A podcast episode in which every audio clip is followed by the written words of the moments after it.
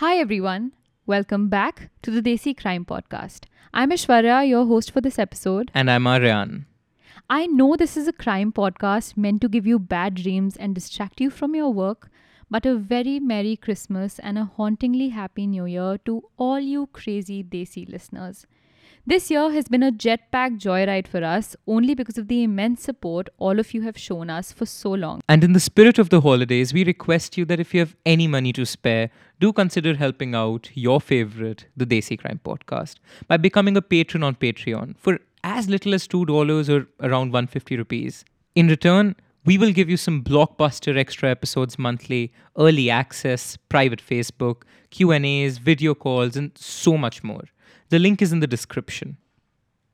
The case we have for you today is of a successful, driven, and happy couple who were doing their best, their very best, to raise their son and live their life to the fullest until one day their lives and the lives of everyone who knew them were turned upside down. This is the story of one of Bangladesh's most infamous crime, this is the story of Sagar Sarowar and Meherun Runi.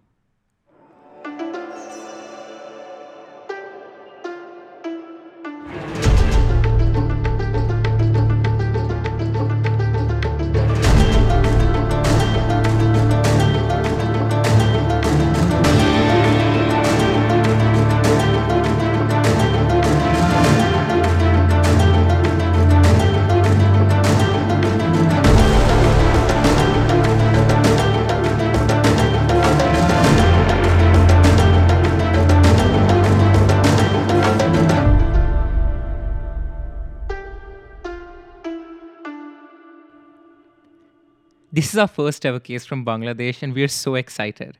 Our listeners from Bangladesh have been absolutely phenomenal. They've given us suggestions, sent us screenshots of crimes they know of, and have been overall incredibly supportive as we try to find a case from this area. This episode is for all of you Bangladeshi fans. Absolutely. In fact, all of our listeners are incredibly patient with us as we try to figure out the best way to produce this podcast. As we start the beginning of a new year, we hope to reach bigger milestones with this podcast and with all of you as well. Before I start this episode, I want to thank the Daily Star, a leading newspaper based in Bangladesh whose reporting on this case is our primary source of information. This episode wouldn't have been possible without their work. Okay, Ashwarya, now tell us what happened in Bangladesh? Who is this couple and what are their stories? This story starts in 2012 in Dhaka, the modern and metropolitan capital of Bangladesh. In fact, the city resembles Delhi in the way that it's structured and built because Dhaka was also a prominent Mughal capital in the 17th century and the center of Muslim trade in Bengal. In this city, eight years ago, lived the happy and well to do family of Sagar Sarowar, who at the time was 37 years old Meherun Runi, who was 35 years old, and their five year old son, the apple of their eye, Mahir Sarwar Meg, who they lovingly called Meg. Both Sagar and Meherun are an incredibly hardworking and successful couple, with both holding prominent positions within the media and journalistic circles of Dhaka. While Sagar was born in Dhaka, he had left Bangladesh in 2007 to work in Germany with Deutsche Welle, which is even today a large international broadcaster. However, he returns by 2011 and begins work with Maasranga Television, the prominent news channel in Bangladesh. Other than his job with this news channel, Sagar is also a blogger and writes for a journalism website called Oh My News he founded and leads the Forum for Energy Reporters Bangladesh, and he's the editor in chief of the online magazine Energy Bangla. But if you're thinking Sagar's resume is impressive, guys, his wife is no less. Meherun is a senior reporter for the well known news channel ATN Bangla, writes extensively on energy issues of Bangladesh in a host of online magazines, and is also a crime reporter. Damn, she would have made a perfect Desi crime crew member. But in all seriousness, both of them are the quintessential power couple, the successful career. But what's more important is raising a child with two highly successful working parents. That's always a travesty, if I should say so. Exactly. Everyone who knew the couple described them as incredible at what they did, but also as a couple whose world revolved around their son. Little Meg, who was born in 2007, had just completed their family and made it perfect.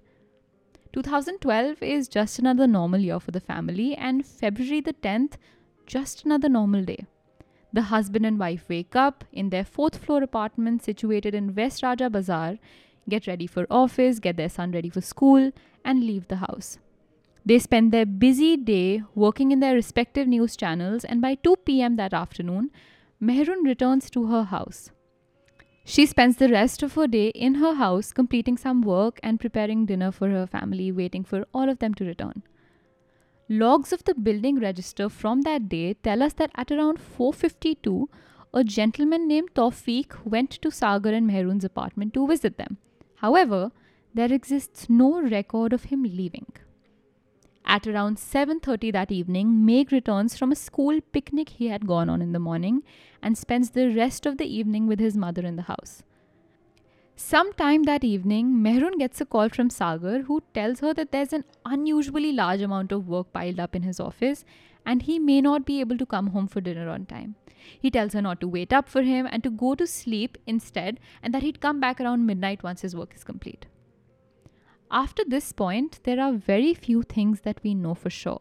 We know for sure that there were guests over at the couple's residence that night that stayed for dinner. This apparently was a normal occurrence, and a lot of colleagues and friends would visit the couple on weekends. However, there are no records of who the guests were in the visitors' log of the building. No records of guests entering, no records of them leaving. We know someone was over for dinner because the couple's son will later tell the cops so, and the neighbors would have heard sounds of people talking at around dinner time. Then doesn't that explain the Tawfiq guy who was in the logbooks? Because I know for one, in India at least, our apartment buildings, uh, not you know, uh, slam the guards, but the time and all of that is usually quite hodgepodge. You just enter any time, just that your boss wouldn't scold you. So could that explain it? Um, so it may or may not be Tawfiq that stayed back for dinner. There's only one single article in all of the articles about this case that mention this Tawfiq person. So either this article is completely wrong or this Tawfiq gentleman was not the person Mhm. who stayed for dinner and simply left after meeting Meherun and thus is of no great importance to the case, which is why no article mentions Gotcha. him. Anyway, so there's people over for dinner, but we don't know who they are and we don't know how long they are there for. After a long night of sitting on the gate of the apartment, the duties of the guards change, and a new guard, whose name is Palash, arrives at the gate at 10 pm that night to monitor the building. It's Palash who notices an office car stop in front of the building at 2 am in the night. From this car exits Sagar, who's only now returning from his long day at his office. Sagar enters his name in the log of the building and makes his way to his house just like he would have done on many nights in the past, not knowing that this night was different. After this, at around 5 am, Noorun Nobi, the president of the building committee, calls Palash, the guard, and tells him that he can hear moaning sounds coming from one of the houses in the building and asks him to check and see what was going on. In a later statement, Palash says, quote, I went out of the building and I also heard the sounds of crying coming from a flat upstairs. End quote. He could not ascertain, though, which flat it was coming from. Quote, I informed Noorun Nobi about the matter just before the azan for Farz prayers at about 5 am. End quote. At around 7 am that morning, two hours after the azan prayer and the morning sounds are heard coming from the building, Noorun Neher Mirza, Meherun's mother, receives a call from Runi's mobile phone. Thinking it's her daughter on the other line, she picks up. But it's not her daughter. It's her grandson, Meg. The words that leave five year old Meg's mouth on this phone call with his grandmother will change everyone's lives forever. Mummy and Papa have died, says the innocent voice on the other side, and Meherun's mother falls silent. Upon hearing this, she rushes to reach the apartment in which lay the dead bodies of her daughter and son in law. She rings the bell, and the door is opened by a distraught and inconsolable Meg, who takes his grandmother to his parents' room. The room has blood spattered all over the walls, sheets, and the floor, and two bodies lay on the ground with multiple wounds and with a knife still inside Sagar's chest. Sagar's hands and legs have also been tied with a bed sheet, and he seems significantly more injured than Meherun. The house also looks ransacked, with all their belongings scattered across, but nothing is stolen from them. Their money, their jewelry, their electronics are all found inside the house. All that was missing, and this is an incredibly peculiar yet important detail, was Sagar's laptop and his personal mobile phone. The door of the house doesn't seem to be broken into. It becomes clear very quickly that the couple knew their murderer or the murderers and perhaps even let them into the house on that fateful night. When the cops arrive, they find a grill in the kitchen window to be cut out by pliers, but very quickly rule that out as a point of entry because it was too small for an adult human to fit into. On the crime scene, there arrive two sets of investigative teams. By 11 am that morning arrived the first one, being the Bangladesh police from the Tejgaon Thana, under whose jurisdiction the crime fell, and second arrived the intelligence branch of the Rapid Action Battalion, which is an elite anti crime department that arrived on the crime scene because of the high profile nature of the murder.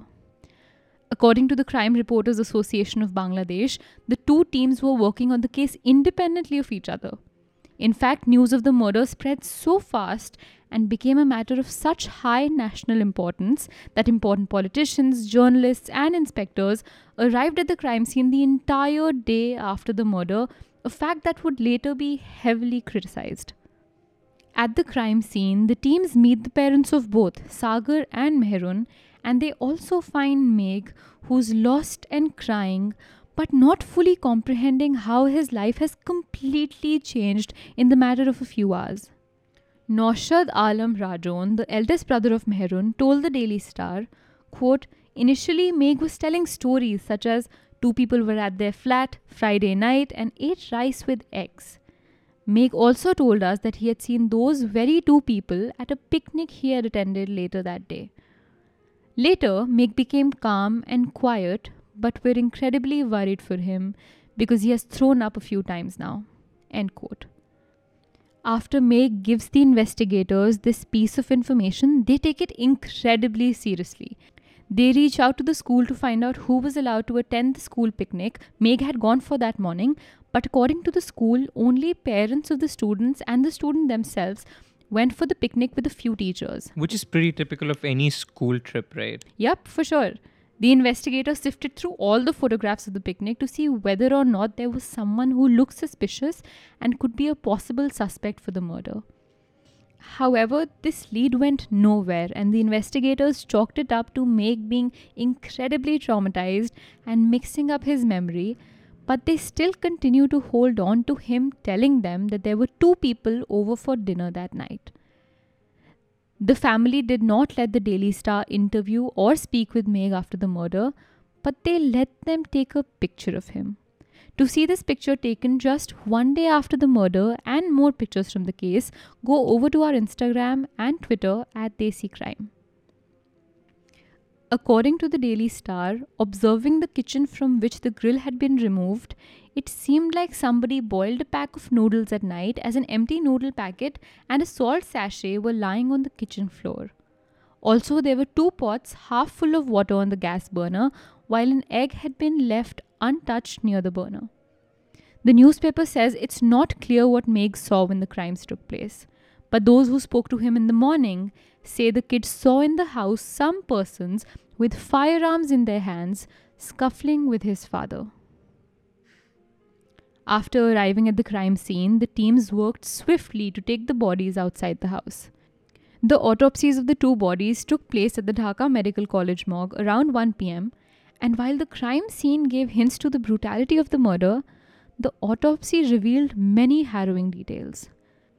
The killer stabbed Sagar 28 times 6 in his chest, 2 in the abdomen, 3 in his throat, 15 in his back, and 1 in his thigh. According to the Daily Star, a small knife was found jammed in the right side of his chest.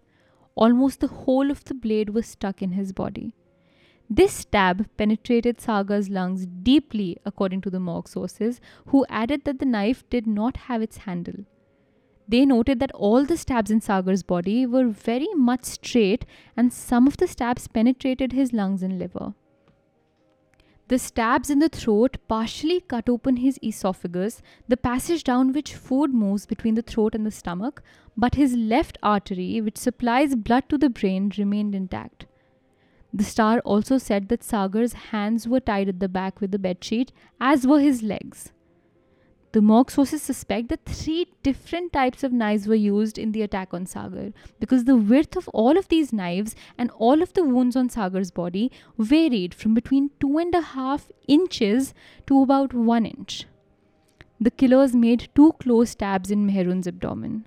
They also stabbed her under her eyebrow, said the morgue sources. Suhail Mahmood, lecturer of the forensics department of Dhaka Medical College, conducted these autopsies. He told reporters that it appeared to him that the killers were, quote, unprofessional.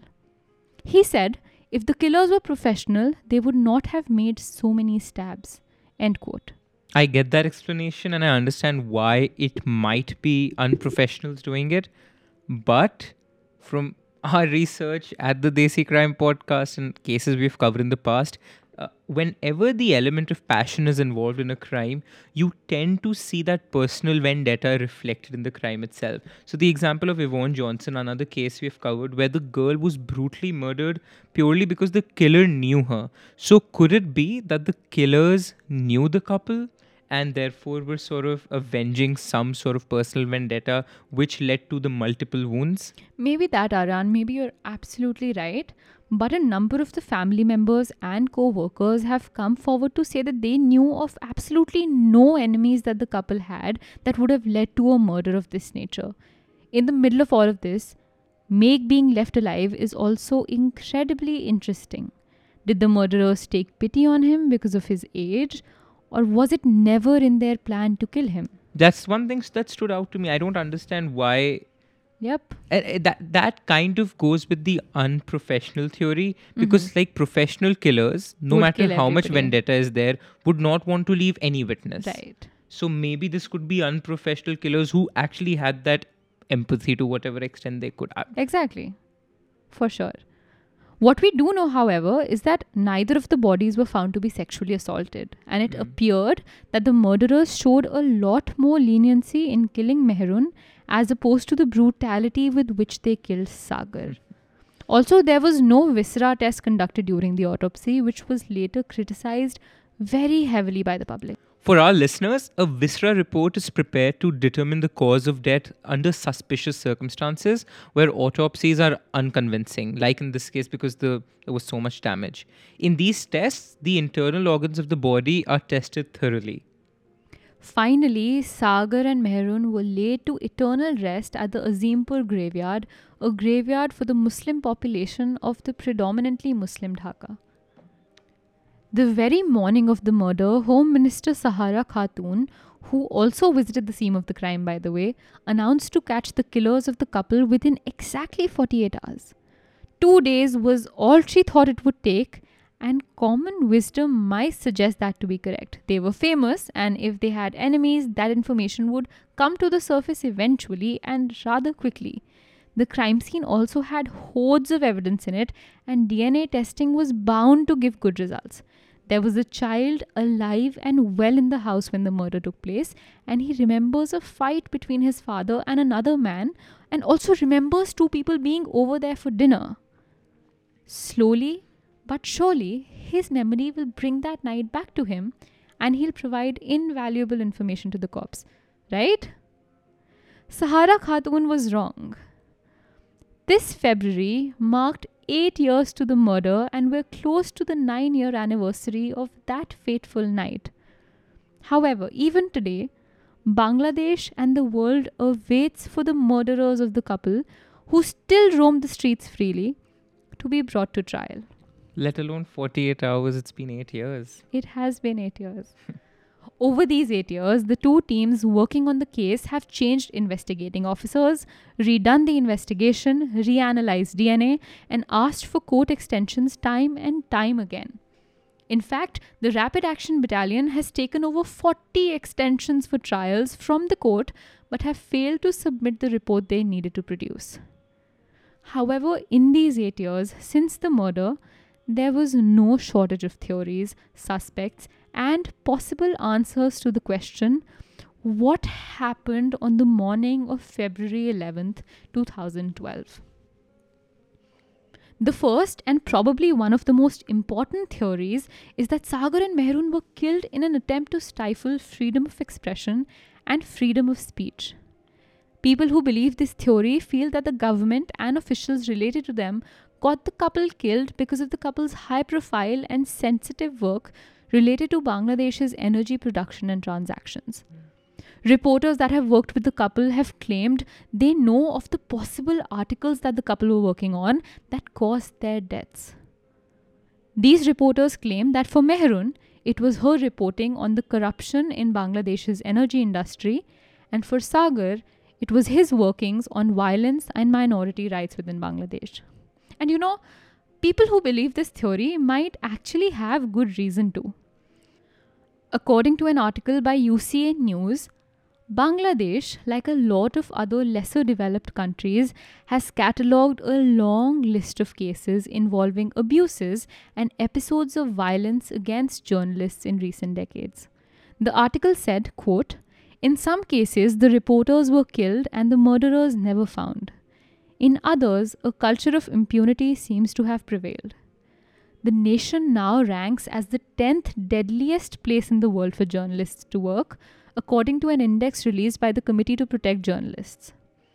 Journalists and editors in Bangladesh, they say, live with the constant threat of abuse and violence, as well as the specter of being sued for simply trying to report the truth. End quote.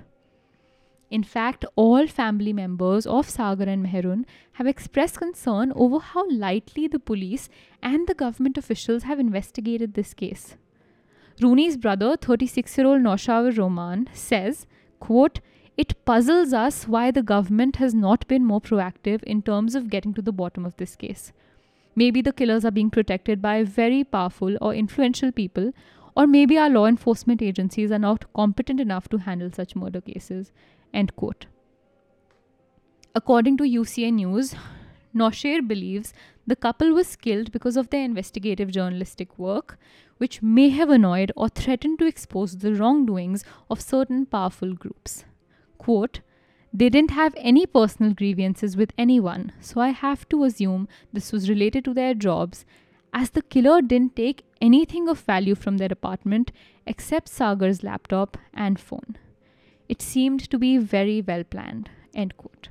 That theory makes a lot of sense to me. I that theory I too. think is something most listeners thought of initially because remember Mhm. the phone and the laptops were the two things that were stolen. Yep. So it makes it makes complete sense that they were trying to take something from them, which is probably a story they were working on. I agree. But while this theory makes sense to Asaran, it also doesn't make sense to many. Of course. Who did they manage to piss off so badly with their energy writings that they were killed so insensitively? They had reported on sensitive matters for very long. So, what pushed someone to kill them now? The second most prevalent theory is that of an extramarital affair turned foul. Mahfuzur Rahman, the chairman of ATN Bangla, where Runi worked, made a public statement on the case while he was in London. He claimed he was certain that the couple had died because of an affair Meherun was having, but not just that. He claimed that he has videos relating to the death of the couple that night too. His remarks caused widespread outrage among the journalists of Bangladesh who believed he was just trying to taint the image of the now dead victims. Out of anger and agitation, the journalists of Bangladesh demanded that Rahman be arrested for his comments. I don't like that. See, you can't be both for free speech and then want somebody to be arrested when you don't like their exercise of free speech. And that's the problem with advocating for free speech, Aryan, that if you want it for yourself, you'll also have to stand up for the rights of those who you vehemently disagree Yeah. with. And that's a very tough pill to swallow for most people. But just to be sure, Rahman is no less. Upon seeing the agitation against him increase and build up over time, he files charges against the journalists protesting against him to have them arrested. But it was a case he eventually lost, and nothing came of the affair angle in this case after that ever again. Over what is now more than eight years later, the motive of this crime is still lost and perhaps is one of the most important keys in solving this murder. But the cops in this investigation, mind you, have claimed that they know for certain what the motive of the crime is, but they've chosen to keep it a secret from the masses for this long. What? That, can they? Like, can they legally do that? I think they can, but it doesn't reflect best for them. Yeah. From the two teams that investigated this crime, we have a series of suspects that they believe could have killed Sagar and Meherun that night. In fact, it wasn't an ordinary list of suspects, it was a list of seven suspects. The first is a man named Rafiq Islam, an alleged robber who the cops thought killed the couple with an accomplice named Bakul Mia, who's also a robber. But nothing was stolen from the place, so that kind of doesn't make sense. it wasn't. I agree. Other people on this list were robbers Mintu Piada and Muhammad Saeed. Meherun's friend Tanveer Rahman, a driver named Kamrul Hassan Arun, security guard Humayun, and security guard Palash Rudra Paul were also on this list. Isn't the name Palash Rudra Paul the same security guard who was on duty? That the guy who heard them crying. Yup, it's the same security Yeah. guard. He became a suspect when the cops realized that the murderers entered the building and left the building, but the Mhm. guard had absolutely no idea. The guard also heard of the couple's moaning sounds the morning of their murder, but didn't do anything about it. In a weird turn of events, right before the cops arrested Palash Rudrapal, he disappeared for a very long time. When he was finally caught much later, after his arrest, his parents disappeared and haven't been found ever since. However, all of these suspects seem less like plausible murderers and more like people the cops have tried to fit in into their own narrative. There's absolutely no physical evidence linking any of these men to the crime scene. The motive for these men to commit this crime remains unclear, and most importantly, the cops chose most of the men on this list simply because they were suspects in another prominent murder in Bangladesh. The brutal killing of Dr. Narayan Chandra Datta Nitai, an assistant professor who might have been a victim of robbery, but relatives suspect it was a planned murder. Now, Aran, do you know how Dr. Narayan died? Of course, I don't, Ashwarya. While his wife was out of town, two people entered his house between 2 a.m. and 5 a.m. and stabbed him multiple times. His mother, who was on the ground floor of the house that night, heard his moans and helped to rush him and took him to the hospital, where he died instantly. It's like somebody copy pasted the murder. It is. He died under circumstances eerily similar to those of Sagar and Meherun, making it one of the reasons cops chose to interrogate the same suspects for the murder of Meherun and Sagar too. However, despite this high number of suspects, none of them have led anywhere in so long. The developments in the case reached a plateau, progress slowed, and the country forgot of that fateful day. Until March of 2020, when DNA reports from the crime scene were sent to FBI in the US, where they were finally analyzed and the results came out. Something good happened in 2020, I guess. It did. The report stated that the couple were likely killed by two men on account of the unidentified DNA of two men found on the crime scene, specifically in the nails of Sagar and Meherun, indicating some kind of struggle. But you guys, 2020 is over, and the one year anniversary of the DNA results and the ninth anniversary of the crime is just around the corner, but justice seems far away. None of this is getting easier for the family that awaits a final conclusion to the investigation. Quote, Justice will be served one day, but perhaps I will not be able to see it in my lifetime. End quote, said Saliha Munir, Sagar's mother, in an interview a while back. Being able to get justice in cases like these requires a shift in a culture of our countries. We need to move to a space where the media, the backbone of any democratic society, is protected and where freedom of speech and expression are the norm. Where the cops work to bring us justice and where our government is held accountable for its crimes too. But for Sagar Sarowar, Meherun Runi, Meg, and their entire family, it's already too late.